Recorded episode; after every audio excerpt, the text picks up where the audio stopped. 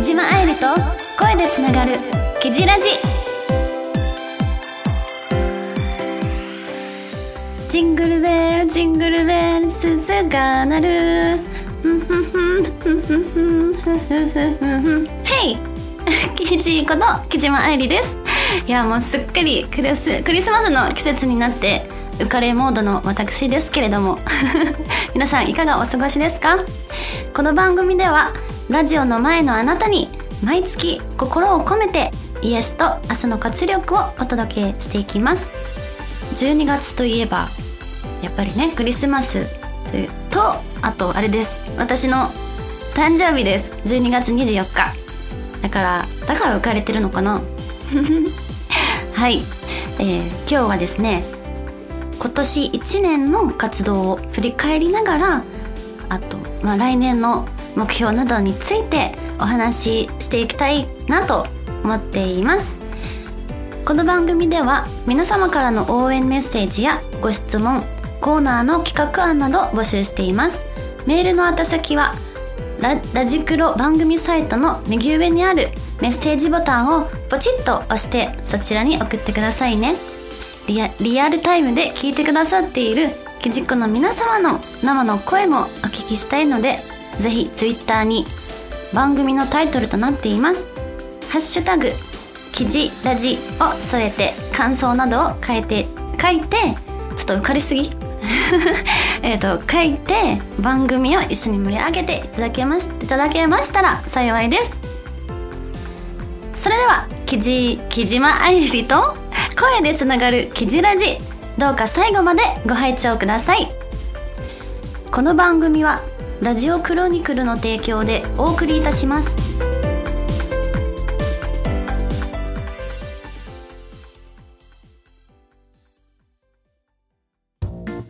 キチキチチャレンジ。このコーナーでは木島愛理が声だけ声あごめんなさい。もう一回もう一回お願いします。いいですか？すいません。えっ、とキジキジチャレンジ。このコーナーでは木島愛理が声だけで様々なことに挑戦し、ワンランク上のパーソナリティとしてスキルアップ、スキルアップを目指していくコーナーです。噛んじゃった。えっと、一番多かったリクエストは、さ、えっー、違う違う違う。えっ、と、早口言葉で、えー、まあ、前回早速挑戦しましたが、まさかまさかの、まあ、結果となってしまったので、リベンジさせていただきたいと思います。さて、どんなお題が待ち受けているのでしょうか？また今回も超ド S なディレクターさんからお題をいただいてます。じゃじゃんうーんと、赤、赤カピバラ、青カピバラ、キパ、キカピバラ、だそうです。ド S。みんな言えるこれ？これを3回早口で、えー、チャレンジしていきたいと思います。赤カピバラ。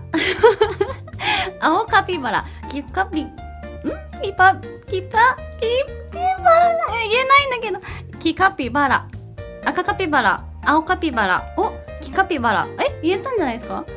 赤カピバラ。キ、青カピバラ。キカピバラ。青か、違う赤カピバラ。青カピバラ。キカピバラ。ダメですか？アクセントちょっと違う。あ違うんです。えじゃあもう一回やってもらっていいですか？赤カピバラ。赤カピバラ。青カピバラ。キカピバラ。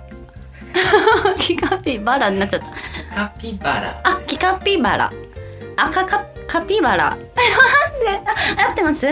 あ赤カピバラ。青カピバラ。キカピバラ。赤カピバラ。青キキ青カピバラ。黄カピバラ。赤カピバラ。青カピバラ。青黄カピバラ。これ3回難しくないですか？え？なんかすごい熱い。すごい熱い。なんかね恥ずかしくなってくるこれ。みんな私の気持ち わかります？このなんか熱い。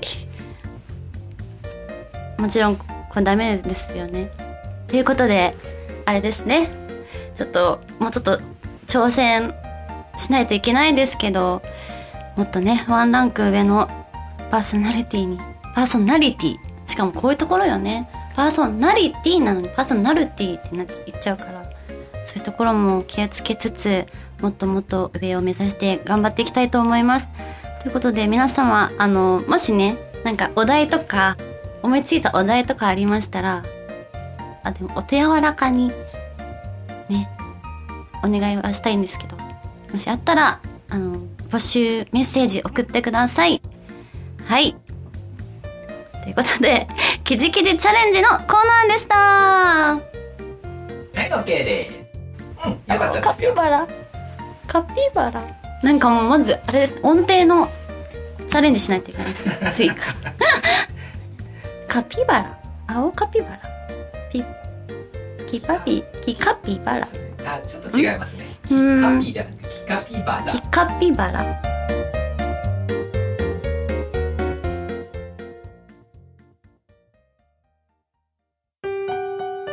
ダイアリーコレクション。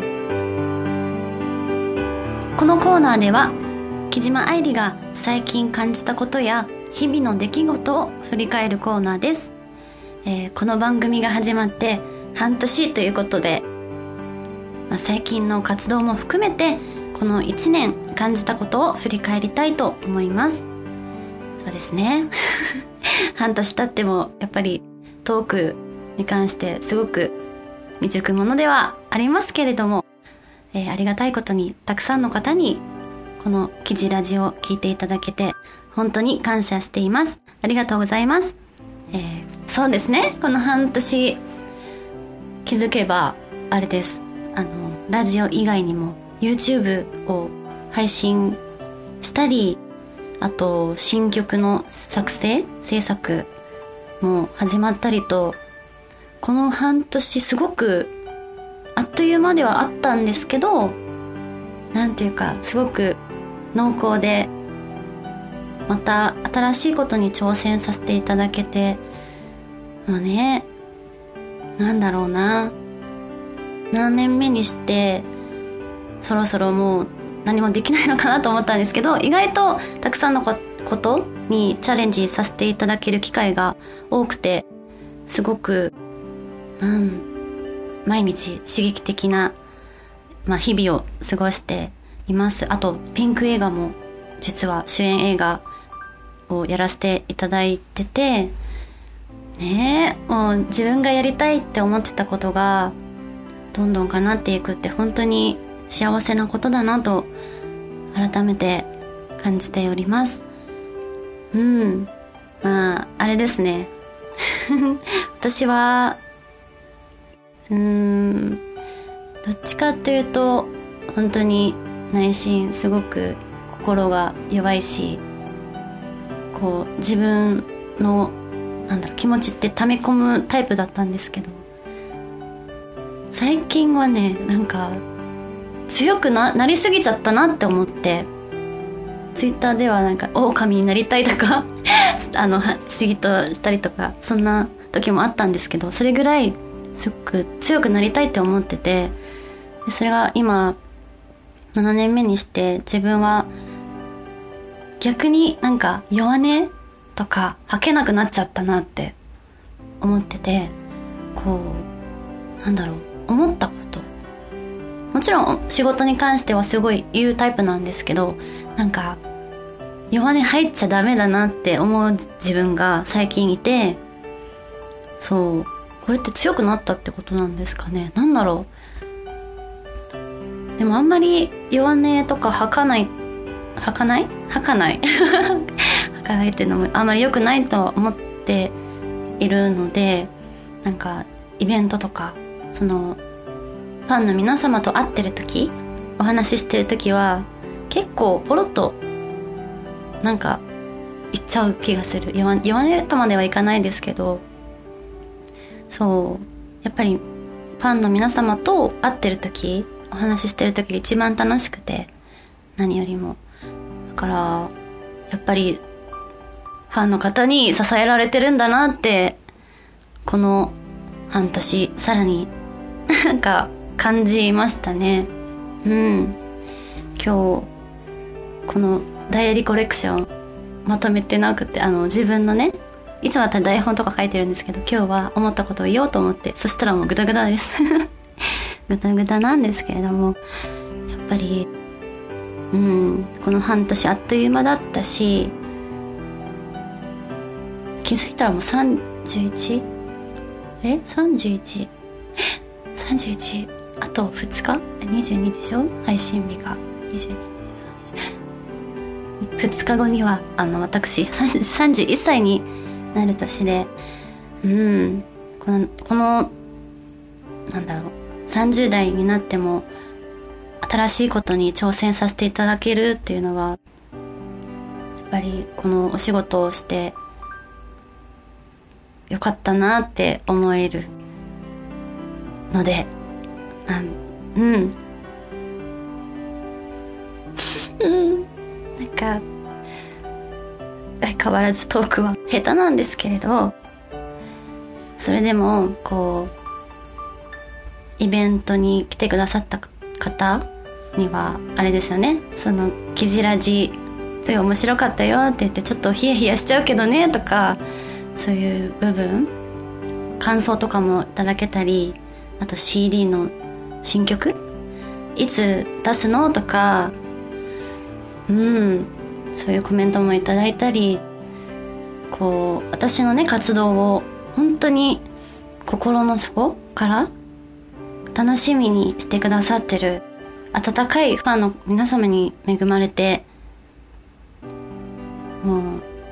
ずっと感謝の言葉しか言ってないんですけどうん。何年経ってもやっぱり毎日私はもううん。ありがとうの気持ちで生きている身なので。うまく言えないな。うん。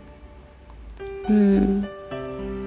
これからもこう、まあ、不器用なりに、えー、また新しいことに挑戦ししつつ今までの、まあ、活動、まあ、ララジクロさんもそうですけど YouTube だったりあとまあ本業も含め、まあ、いろんな活動を大切にこれからも、えー、活動を頑張っていきたいと思っています。あとはやっぱりあれですよね。この「キジラジ」もう本当に長く続く番組であってほしいなって思っててこういった機会っていうのはもう後にも先にもないと 思うのでどうか皆様毎月のなんだろうなんていうのかな楽しみ？ん？として、えー、聞いて配信をね聞いていただけましたら幸いです。こんなグダグダな感じになってしまいましたが伝わりましたか？はい。伝わってないよね。はい。えっ、ー、とうん。結構皆様もねお仕事など頑張っていると思いますので普段弱音とか吐けない責任感を感じている方も中にはいらっしゃると思うのでそういったなんだろうな弱音とかもう全然なんだろう。募集？なんてなんて言うんですか？メールに送ってほしい。なんか共感とかそういう解決方法とかも一緒にね探ったり。もっともっとこのラジオを通して皆様との絆を深めていきたいなって強く感じておりますので何でももう本当にうん。こんな頼りない私ですけど。お話はいつでも聞きますのでいっぱい思ったことや感じたことを皆様の感じたことねあの送っていただけたら嬉しいです。はい。うん。こんな感じでまとまりがないですが 聞いて聞いてくださってありがとうございます。これからも応援よろしくお願いいたします。以上ダイアリーコレクションのコーナーでした。